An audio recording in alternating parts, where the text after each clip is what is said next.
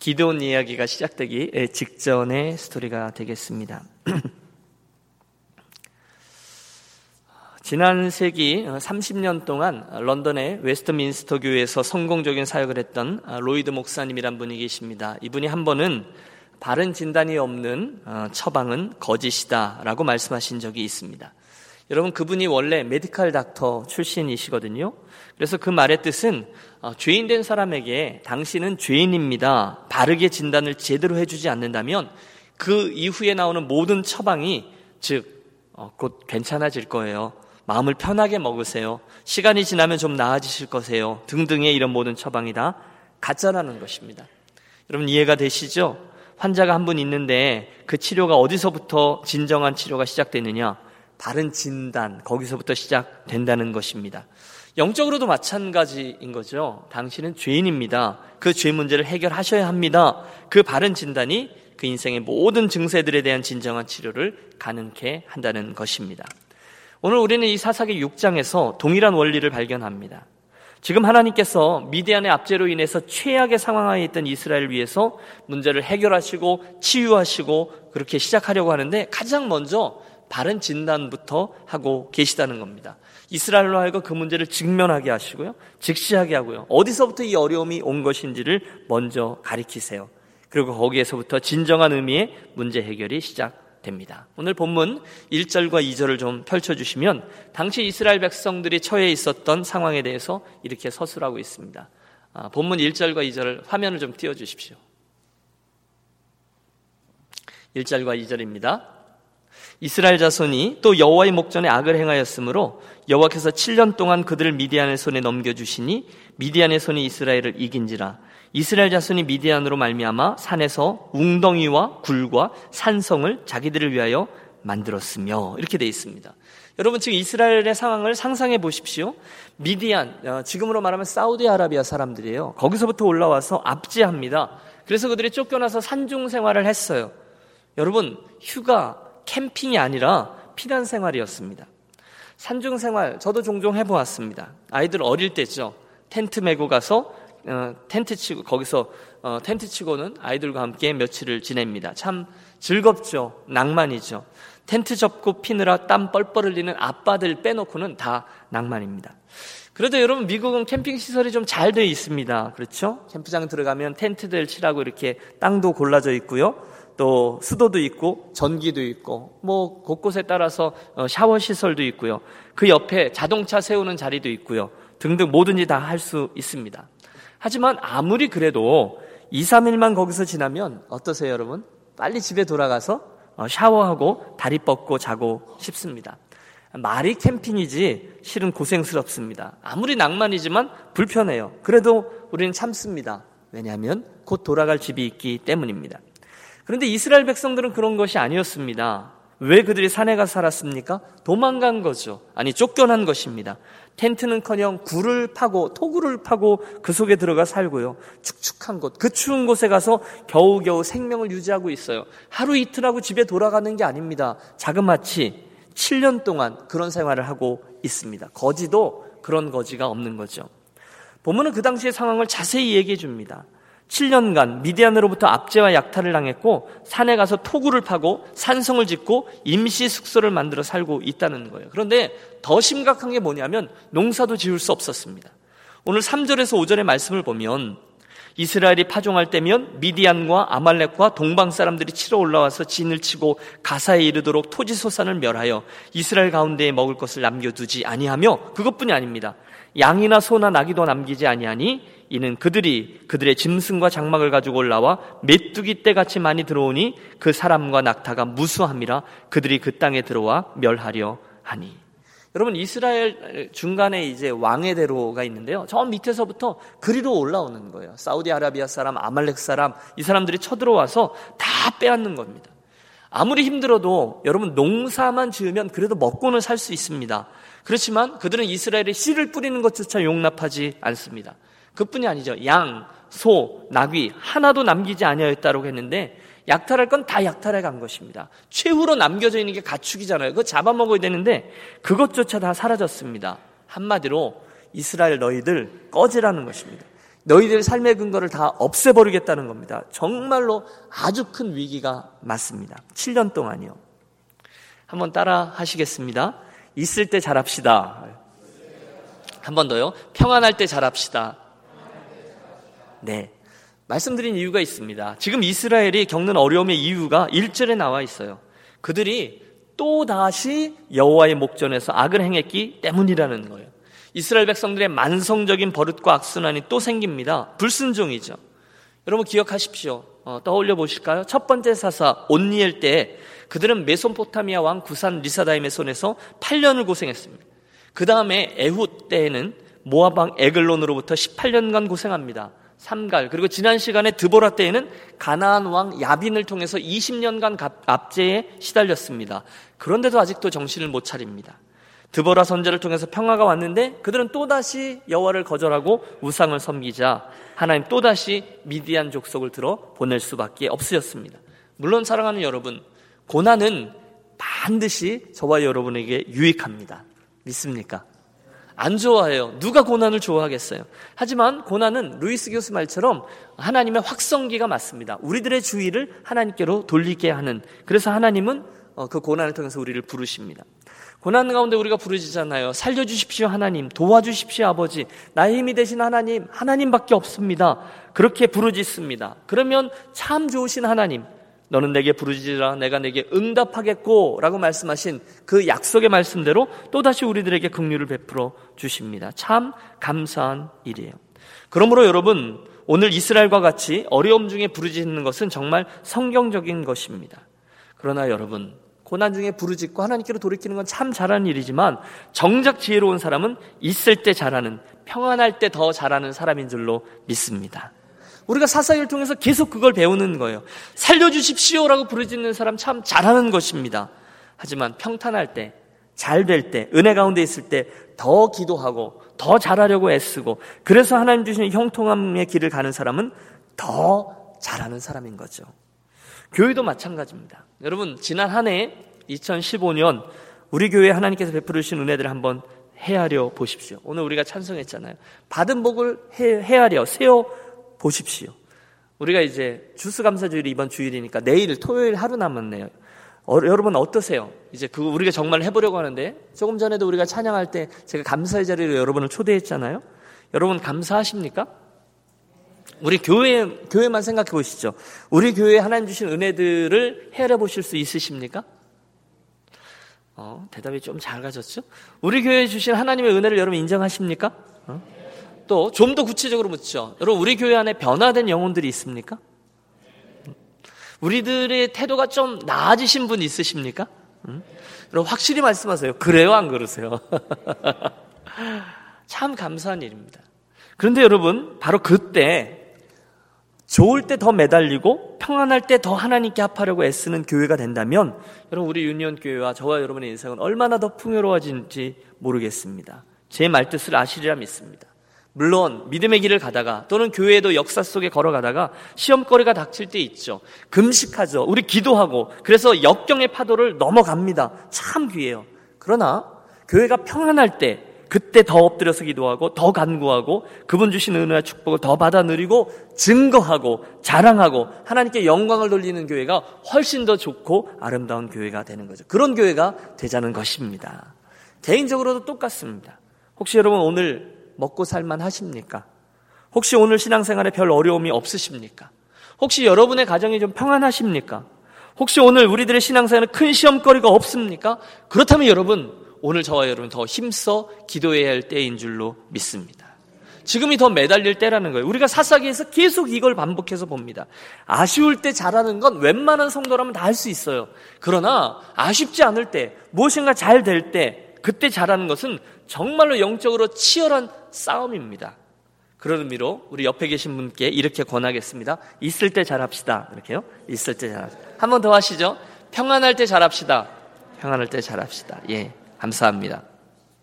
본문으로 돌아가 보시죠. 문제는 이스라엘에게 일이 벌어진 것입니다.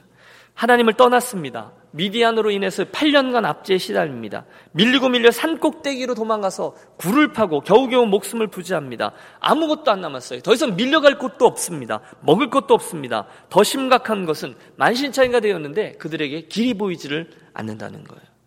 여러분 제가 이스라엘 백성이 돼 보았어요. 그들이 뭘 안 해봤겠습니까? 내려가서 협상을 안 해봤겠습니까? 뇌물도 주어, 보았을 것입니다. 옆에 있는 부족들에게 다가가서 도움을 청해 보기도 했을 겁니다. 하지만 문제가 해결될 기미가 안 보이는 거예요. 사사기 6장에.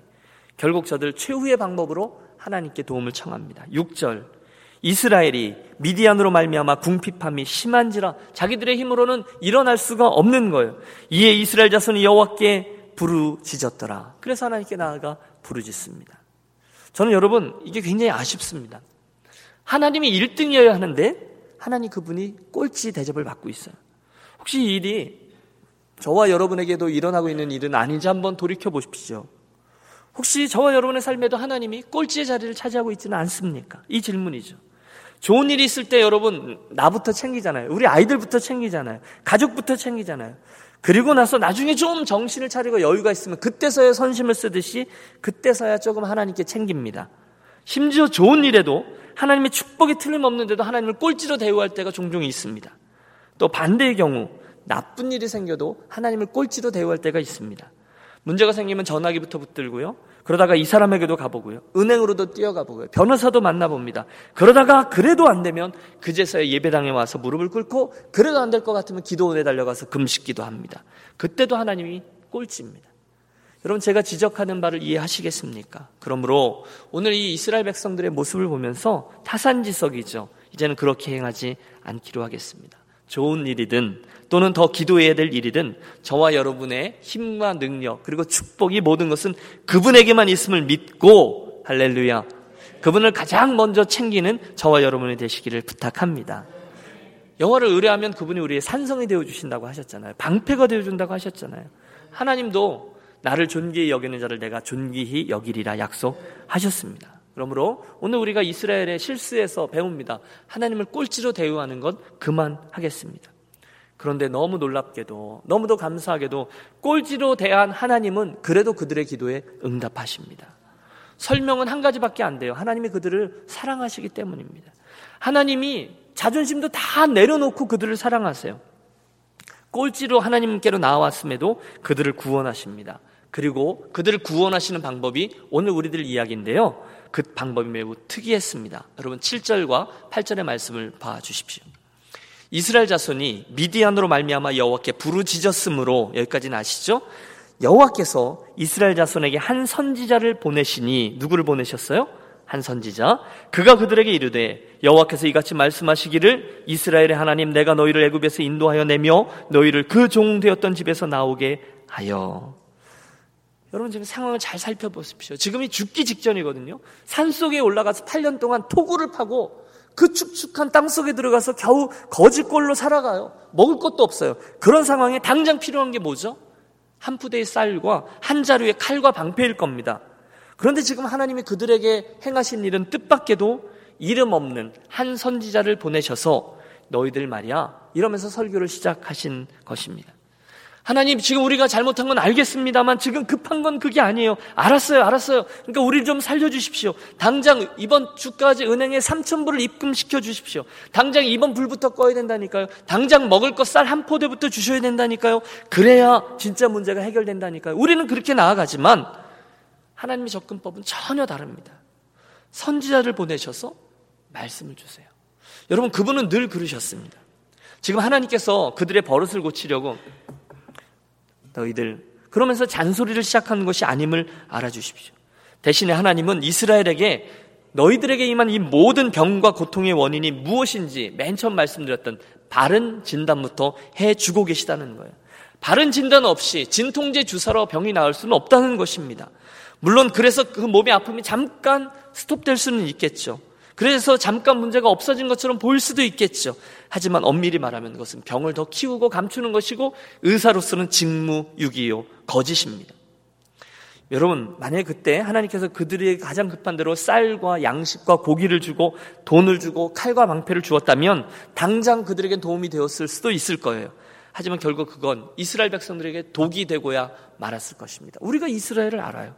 그래서 하나님은 양식이나 물질보다는 당신의 사람을 먼저 보내셔서 당신의 말씀을 주신 것입니다. 그리고 말씀하세요. 8절 중간부터 10절입니다. 이스라엘의 하나님 내가 너희를 애굽에서 인도하여 내며 너희를 그 종되었던 집에서 나오게 하여 애굽 사람의 손과 너희를 학대하는 모든 자의 손에서 너희를 건져내고 그들을 너희 앞에서 쫓아내고 그 땅을 너희에게 주었으며 내가 또 너희에게 이르기를 나는 너희 하나님 여호와이니 너희가 거주하는 아모리 사람의 땅의 신들을 두려워하지 말라 하였으나 너희가 내 목소리를 듣지 아니하였느니라 하셨다 하니라.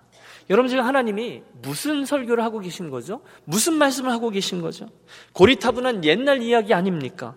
여러분 하나님 좀 심하시지 않습니까? 지금 그 상황에 100년도 더 전에 있었던 그 일부터 출애굽 때 이야기를 하고 계신 거예요. 하나님의 의도가 있으셨죠. 지금 하나님은 이스라엘의 사사시대 그들의 실패 원인이 여기에 있다라고 진단하고 계시는 겁니다. 이스라엘이 지금 그때의 그 출애굽 정신을 출애굽 스피릿을 잃어버렸다는 거예요. 그게 진짜 문제라는 거예요. 너희들이 게을렀다거나 전쟁 준비를 안 했다거나 가난 권민들과 사이좋게 지내지 않았다거나 그게 문제의 원인이 아니라 맨 처음 이스라엘이 하나님의 백성으로 형성될 때 가졌던 그 출애굽 신앙을 그들이 잊어버렸기 때문에 이 모든 일의 문제가 시작되었다. 바로 이것이 하나님 말씀입니다. 맞습니다, 여러분. 이스라엘 백성들의 신앙이 형성된 것은 광야 40년 그곳에서의 하나님 경험이었습니다. 그 전에 이스라엘은요, 400년간 노예로 살았어요. 여러분, 40년도 굉장히 긴 시간 아닙니까? 400년입니다. 노예 근성이 그들에게 지긋지긋하게 배어 있을 때입니다. 하나님을 알아요. 하지만 선조들의 이야기를 통해서 하나님을 알지 그들이 하나님이 누군지를 체득하지 못한 거예요. 그런데 40년 동안 하나님께서는 매일매일 양식과 구름 기둥과 불 기둥으로 또 반석에서 터져나오는 물들로 하나님을 체험해서 체득하게 하셨습니다. 그래서 그들은 하나님 나라의 백성이 됩니다. 거기다가 하나님 신의 산에서 그들과 계약을 맺잖아요. 내가 너희를 불러 제사장 나라가 되게 하리라. 이게 하나님의 부르심이었죠. 거룩한 백성, 제사장 나라가 되는 것. 하나님의 의도는 한 번도 변한 적이 없습니다. 그 이스라엘을 통해서 하나님의 영광을 드러내고 다른 열방에 있는 모든 이들이 하나님을 보고 하나님께로 나오게 하는 것이 하나님의 목적이었습니다. 그런데 이스라엘이 지금 그 출애굽 신앙과 하나님의 의중을 잃어버린 것입니다. 가나안 정복 시대에도 하나님의 뜻은 자명합니다. 이스라엘 사람들은 가나안 사람들을 몰아내고 그들의 음란과 도적질과 살인과 우상 숭배를 실패한 후에 그곳에 하나님의 영광을 드러내는 신정 국가, 하나님의 나라 건설해 내기를 기대하셨습니다. 가나안 정복 시대, 사사 시대 그게 그 기대예요. 하나님은 그곳에서 하나님만 의뢰하는 약속의 땅에서 우뚝 서는 이스라엘을 하나님 기대하셨습니다. 세상 모든 민족들의 출애굽 과정을 통해서 본 하나님을 또 가나안 정복 성장을 통해서 본 하나님을 보고 그 영광스러운 하나님께로 나오는 것을 하나님이 원하셨어요. 이게 출애굽 신앙이죠. 그런데 지금 우리가 사사기 1장을 열면서 6장까지 해서 계속 반복하여 확인하듯 이스라엘은 하나님의 그 기대에 부응하지 못합니다. 가나안 거민을 몰아내기는커녕 경제적인 이유로 거민들을 살려두었죠. 농사 짓는 방법도 배우고 농경신이었던 그 땅의 우상들을 함께 섬기고 아들과 딸들을 주고 받으면서 좋은 게 좋은 거라고 함께 어울려 살기 시작했습니다. 그러다가 우리 이미 살폈어요. 자기도 모르는 사이에 그들에게 질질 끌려가서 함께 우상에게 절하고 함께 방탕한 삶을 사게, 살게 된 것입니다. 그래서 지금 여호와의 사자를 통해서 주시는 여호와의 말씀이 자명하죠. 너희가 출애굽 신앙을 버렸다. 그게 문제다. 그것이 나의 진단이다. 사랑하는 여러분, 혹시 그날 가나안 사람들을 몰아내고 들어간 그 이스라엘 백성들처럼 이 미국 땅에서 저와 여러분의 삶은 어떠합니까? 오늘 어떠하세요? 이민자로 살아오시면서 그간 하나님께서 저와 여러분의 삶에 주셨던 놀라운 은혜들이 가득합니다. 딱 사사기 5장 어, 지난주에 우리가 살폈던 그 두보라의 찬양처럼 우리도 하나님은 살아계십니다. 하나님 찬양합니다. 하나님 감사합니다. 승리의 노래들이 중간중간에 있어요. 제게도 있어요. 참 가슴이 따뜻해지는 하나님의 은혜가 내게 있어요. 이 일은 하나님이 주신 거야. 하나님의 은혜로 우리가 여기까지 왔어. 하나님 나를 사랑하셔. 그러니 내가 이 감격이 있지 않고 하나님의 사람으로 살아야지 결심이 결심을 했던 때가 있습니다. 여러 번 있습니다. 누구죠? 그때 그 가나안 땅에 들어간 이스라엘 백성이 바로 나라는 얘기예요. 그런데 어느덧 우리는 그날의 이스라엘 백성들이 경험했던 문제들과 똑같은 문제 앞에 선 거예요. 여러분 우리가 고생했을 때는 그래도 하나님을 붙잡고 살려고 애썼던 적이 있습니다. 그런데 먹고 사는 문제에 끌려가다 보니 여러분 제가 이거 잘못됐다라는 말씀 드리는 거 아닙니다. 그런데 우리들에게 일어난 일을 말씀드리는 거예요. 어느덧 신앙인으로서 마음의 거리낌들이 있어도 하나둘씩 가난한 거미들과 타협하는 일들이 생겨나기 시작하더라는 거예요. 뒤돌아보면 돌무더기들이 중간중간에 있는 거예요. 어떤 것은 정직하지 않은 것다라는 것을 알면서도 어떤 건 심지어 죄인 줄 알면서도 어떤 것은 우상 숭배인지 알면서도 어떤 건 하나님이 기뻐하지 않는 것인지 알면서도 남들이 다 그렇게 하니까 당장 아이 키워야 되니까 당장 이번 주에 몰기지 내야 되니까 이웃과 평화롭게 지내야 하니까 하나둘 타협하면서 살아갑니다. 그럴 수 있죠. 그런데 그게 어느덧 큰 문제가 되었다는 것입니다. 그때 하나님의 진단은 그겁니다. 너희가 출애굽 신앙, 하나님의 제사장 나라가 되는 일을 잊었다. 그게 문제다. 그래서 여러분 사사시대가 있는 거죠. 그래서 여러분 성경에 사사기가 기록되어져 있는 거죠. 우리를 위해서. 그 악순환이 선명하게 우리들에게 보여주고 있습니다. 혹시 오늘 이 말씀을 대하시면서 우리가 이제 다음 주에 기도원을 만날 거거든요. 그래, 내가 그 기도원 시대에 이스라엘 백성들의 모습이 바로 나의 모습이다라고 생각하시는 분 있으십니까? 혹시 하나님께서 당신의 사자를 보내어 이스라엘 백성들에게 이것이 나의 진단이라고 말씀하신 이 진단이 혹시 나에게 출애굽의 신앙, 출애굽의 스피릿을 다시금 회복하라 말씀하시는 음성은 아닙니까? 여러분, 금요일 저녁에 나와서 이렇게 애쓰며 함께 그래도 믿음으로 살아보려고 애쓰시는 여러분들이 들으셔야 될 말씀은 아닐지 모르겠어요. 그러나 우리는 특별한 분들이잖아요. 여러분들에게 달리는 말에게 채찍을 가한다고 더 욕심을 내는 거죠. 내가 그때는 정말 신앙으로, 내가 정말 믿음으로 하나님 제일로 여기며 살아가려고 했었는데 아이고 살다 보니 나에게 그 의미가 너무 많이 퇴색되어져 있구나. 그들과 함께 어울리고 함께 무디어지고 함께 즐기고 그래서 하나님은 내 삶에 주신 각종 미디언들과 함께 뒹굴면서 내가 오늘 이렇게 버거하고 있구나 생각하시는 분 아니 계십니까? 함께 기억하고 싶습니다. 여러분 하나님께서 이 미국 땅에서 이 가나안 땅에서 저와 여러분에게 원하시는 것은 하나 거룩한 하나님의 백성으로 살아내라는 것입니다. 제사장의 나라로 살아내라는 것입니다. 저와 여러분의 삶을 통해서 나도 느끼면서 아 그렇지 이게 하나님을 경외하는 자의 삶이지 또는 다른 이들로 하여금 저것이 하나님을 믿는 성도의 삶이구나라는 것을 증거하라는 것입니다. 여러분 저는 양보하고 싶지 않습니다. 하나님은 단 한 번도 이 버거운 요구를 수준을 낮춰 주신 적이 없으세요. 너희들 너무 힘들지. 김 목사 너무 힘들지. 그러니까 요 정도만 해. 라고 말씀하신 적이 단 한 번도 없다는 거예요. 여러분, 하나님의 욕심은 특별히 이 하나님의 백성으로 살아나가는 부분에 대해서 하나님의 욕심은 여전히 수준이 높아요. 우리로 하여금 그 믿음의 싸움을 감당해내고 감내해내라라고 얘기하십니다. 단 한 번도 우리들의 사정을 봐줘서 내려주질 않아요. 그래서 여러분 예수 믿는 건 참 지난한 싸움이 맞아요. 일평생 경주자, 믿음의 경주자라고 표현한 사도 바울의 말이 정말로 맞아요. 나에게 허락된 트랙을 일평생 달리는 거예요. 힘들죠. 그런데 옆을 보세요. 우리들의 런닝 코치인 성령께서 우리와 함께 달려주고 계심을 믿습니다. 제사장의 나라로 살아내는 것은 참 버겁습니다. 그렇죠? 나도 죄인인데 어떻게 내가 그렇게 아름다운 모습만 보이면서 살아나가야겠어요. 이게 되는 싸움이 맞나? 갈등도 제한의 자리예요. 아, 내가 성도들에게 너무 부담스러운 말씀만 드리는 거 아니야? 이런 목사의 고민도 있습니다. 아니, 나도 잘 못하는데 어떻게 내가 성도들에게 그런 얘기를 하겠어? 사도 바울은 그랬잖아요. 너희는 나를 본받으라. 나를 본받는 자가 되라. 나의 아비의 마음. 이런 얘기 하는데 나는 너무 먼 것 같은 거예요. 때로는 제가 전하는 설교 말씀대로 나도 살지 못하죠. 설교가 제일 쉽다고 말씀드렸잖아요. 그대로 살아내는 게 얼마나 버거요. 너무너무 힘들죠. 그러니까 어느 순간부터 그런 유혹이 있어요. 아, 피차 힘들게 하지 말고 좋은 얘기 하고 우리 좋게 갔으면 좋겠다. 나도 그냥 그렇게 하자. 그러고 싶은 유혹이 있어요. 그런데 그게 저에게는 위기라는 것입니다. 저의 직무유기입니다. 그리고 여러분의 직무유기가 얼마든지 될 수 있습니다. 제가 종종 예를 들어요. 저는 그 목사님이 굉장히 불쌍한데 제가 너무 많이 욕을 해서 그분이 불쌍해. 휴스턴에 있는 조엘 어스틴 목사님이 오스틴 목사님이요. 여러분 그 TV에 보셨죠? 아주 진짜 연예인처럼 잘 생기고 뒤에 지구본 있고 이렇게 설교하면 뭐 빽빽하게 몇만 명이 들어서 있는 휴스턴에 있는 그분의 설교를 보면 기가 막힙니다. 말실수 한 번 하지 않습니다.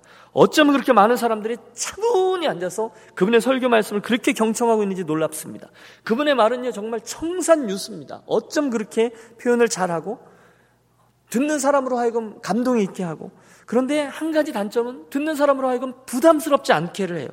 좋은 말, 아름다운 말, 긍정적인 말을 계속합니다. 제트 비행기 타고 다니면서 늘 그런 사역을 합니다. 그러나 문제가 있습니다. 저는 단 한 번도 그분의 입에서 죄에 대한 설교, 회개하라는 설교, 자복하며 통회하자는 말을 한 번도 들어본 적이 없습니다. 실제로 그분은 TV에 나온 인터뷰에서 자기는 죄와 저주와 심판과 지옥에 대해서는 전혀 이야기하지 않는다라고 얘기합니다. 왜요? 듣는 사람이 부담스럽다는 거죠. 인기가 없습니다. 하지만 저는 그 부분에 대해서 두 손을 들고 반대합니다. 반쪽 찔립니다. 반쪽 찔리는요, 정말 나쁜 겁니다. 오히려 하나님은 우리들에게 말씀합니다. 죄를 지적하고 죄와 싸우라 말씀하셨습니다. 죄를 느끼면서 회개하라 말씀하셨습니다. 정신 차리라는 것입니다. 모든 게 다 잘 되고 있다라고 생각하지 말고 하나님 말씀 앞에 깨어 경성하라는 것입니다. 그리고 그것이 오늘 이 사사기에서는 출애굽 스피릿입니다. 출애굽 신앙 때문이라는 것입니다. 참으로 힘들지만 우리는 하나님의 사람으로서 그 출애굽 신앙을 기억하고 제사장의 나라가 되기를 원하시는 하나님의 그 선하신 목적, 표대를 향해서 오늘도 최선을 다해 달려 나가야 된다는 그들은 이스라엘은 실패했습니다. 왜요? 그 어려운 일을 포기하고 쉽게 살 길을 택했기 때문입니다. 그런 길이 있는데 쉬운 길이 있는데 굳이 어렵게 살 필요가 어디 있는가가 오늘 이스라엘 백성들이 이런 처절한 실패를 반복하여 맛보게 하였습니다. 사랑하는 여러분, 이것이 바로 오늘 이스라엘에 대한 하나님의 진단이었다면 우리들에게 주시는 메시지는 분명합니다. 그날 하나님 백성, 이스라엘 백성들의 비극은요, 토굴에 살게 된 게 아니었습니다.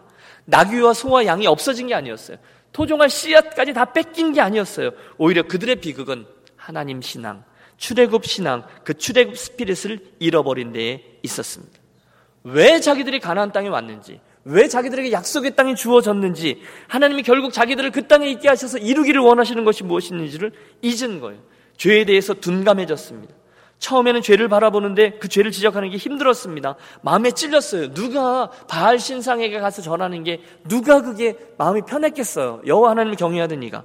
그런데 한 번 하고 두 번 하고 사돈 맺은 분이 음식 차려놓고 그곳으로 초대하는데 어떻게 안 가겠어요. 가서 하다 보니까 처음엔 버거웠지만 이게 하다 보니까 유스트가 되고 그 다음에는 죄에 대해서 둔감해지고 할만하게 된 거예요. 그리고 그 자리에 참여하는 것이 농경신이기 때문에 바알이 주는 수많은 그 비와 바람과 그리고 풍요를 얻을 수 있는 방법이라는 것을 알다 보니까 자기도 모르게 거기에 둔감해진 거죠.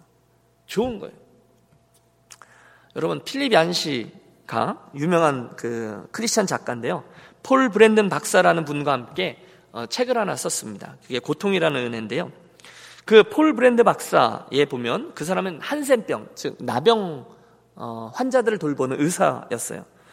어, 권위자죠. 루지아나 거기 카빌에 있는 한센병 환자 재활용의 재활원의 원장입니다. 어느 날 이분이 여행 중에 영국에 가서 묵었는데 잠자리에 들면서 양말을 벗는데 발뒤꿈치 아무런 감각이 없는 거죠. 그분은 한센병에 대해서 너무도 잘 알고 있었어요. 늘 한센병 환자들을 치료하면서 있었거든요. 그러면서 혹시나 하고 불안하잖아요. 그래서 핀을 꺼내서 자기 발 뒤꿈치를 찌릅니다. 그런데 하나도 아프지가 않아요. 더 깊이 찌릅니다. 그런데도 감각이 없어요. 그렇다면 이분의 가슴이 덜컹 내려앉습니다. 그렇다면 나에게도 그 한센병, 그 나병이 옮았구나 생각하면서 그 두려움과 절망 때문에 밤새도록 잠을 이루지 못합니다. 버림받은 한센인들을 생각하면서 나도 이제는 그들처럼 가족들과 사회로부터 격리당하겠구나 눈물을 흘립니다. 선교지들 다니면서 수많은 한센인들을 돌보고 치료하고 실험했던 것을 후회합니다. 그러면서 절망 중에 아침을 맞이합니다. 아침 일찍 일어나 지푸라기라도 잡는 심정으로 어젯밤에 핀으로 찔러보았던 부분을 또다시 찌릅니다. 갑자기 으악 하면서 엄청난 통증을 느낍니다. 피가 납니다. 얼마나 아픈지 몰라요. 그런데 그때의 그 아픔을 폴 브랜드 박사에게 너무도 큰 축복이다라는 표현으로 우리들에게 설명해 줍니다. 그날 밤에는 너무 장시간의 여행으로 신경이 한 부분이 눌려서 일시적으로 감각이 없었던 것인데요. 그날 이후에 그분의 시각이 바뀝니다. 실수로 찔리거나 베어도 그래서 아프고 피가 나도 이분이 감사합니다. 몸에 통증이 오는 것에 대해서 감사하고 고백합니다. 고통을 주신 하나님께 감사하라. 사랑하는 여러분, 이 땅에서 저와 여러분이 나의 죄인됨을 인해서 애통해 할 수 있는 것을 인하여 감사하시기 바랍니다. 혹시 내가 죄에 대해서 민감하지 못하고 둔감하고 아프지도 않고 아무렇지도 않다면 여러분 나에게 문제가 있는 것입니다. 나도 그렇게 하지 못하면서 죄 중에 있는 사람들을 극률히 여기는 것 자체가 너무너무 마음에 찔리지만 어? 나도 제가 드리는 말씀은 겁니다. 나가 죄인이라는 것, 다른 사람이 죄인이라는 것, 이런 것들을 지적하고 또 의식하고 이런 것들이 너무너무 힘들지만 사실은 그런 힘듦, 그런 아픔들이 내게 있다는 것이 아직은 나에게 가능성이 있다는 거죠. 할렐루야. 내가 하나님 말씀을 듣고 마음에 찔린다면 나에게 아직 은혜가 있다는 것입니다. 하나님의 사람으로 살지 못해서 여러분 괴롭습니까? 아, 나는 한 90점쯤 돼야 되는데 이번 주에 40점밖에 못해서 하나님 죄송합니다. 여러분, 우리에게 가능성이 있다는 것이죠. 나는 말씀대로 살아보려고 애쓰는데 잘 안 돼요. 하나님 통촉하여 주시옵소서. 이렇게 기도하잖아요. 가능성이 있는 겁니다. 세상 사람들과 구별되어 살지 못해서 내가 좀 더 나은 그리스도인이 되지 못해서 마음이 아프십니까? 그렇다면 우리에겐 가능성이 있는 겁니다. 그러나 이스라엘은 그날 그 신경이 완전히 굳어져 버린 거죠. 오늘 저와 여러분은 어떻습니까? 우리가 2015년의 마지막 부문을 달려가고 있습니다. 이때 오늘 우리가 사사시대에 살고 있는 성도임을 함께 기억하자는 것입니다. 그리고 그들의 실패를 거울 삼아서 우리 이제 마지막 남은 이 달을 또 거룩한 하나님의 백성으로 또 승리하는 그리스도인으로 살아가는 그런 새로운 결단과 계기가 있는 선한 기회로 삼자라는 권면인 거죠. 여러분 기도원 사사가 이제 딱 출연하거든요. 다음 주에. 그런데 그 출연 직전에 이스라엘 백성들 정말 누더지고 어, 무디어지고 어두워진 그들을 향한 하나님의 진단은 이거였습니다. 출애굽 신앙, 출애굽 스피릿을 잊은 겁니다. 함께 따라해 주십시오. 출애굽 신앙을 기억합시다. 한 번 더요. 출애굽 스피릿으로 돌아갑시다. 예. 좋은 그리스도인으로 살아내는 것이고요. 하나님의 영광을 드러내면 이것이 성도의 삶이다라는 것을 드러내고 다른 사람으로 하여금 하나님을 보게 하는 것. 바로 그것이 하나님을 이스라엘, 하나님께서 이스라엘 백성들을 가나안 땅의 중심에 가져다 놓은 하나님의 선한 의도였다는 것이고요. 그것이 또 오늘 우리들이 이 땅에 살아가고 있는 이유라는 것입니다. 이 밤 우리들의 인생으로 하나님 기뻐하시는 삶을 살아가고 그분을 드러내고요. 좀 힘들고 고통스러워도 자꾸 깨어 있으려고 하고 죄와 싸우려고 그래서 하나님 앞으로 더 가까이 나아가려고 하는 그런 결단과 또 선한 출발이 있는 이 밤이 되시기를 바랍니다. 음, 함께 기도하겠습니다. 오늘 이스라엘 백성들의 모습을 살폈는데요.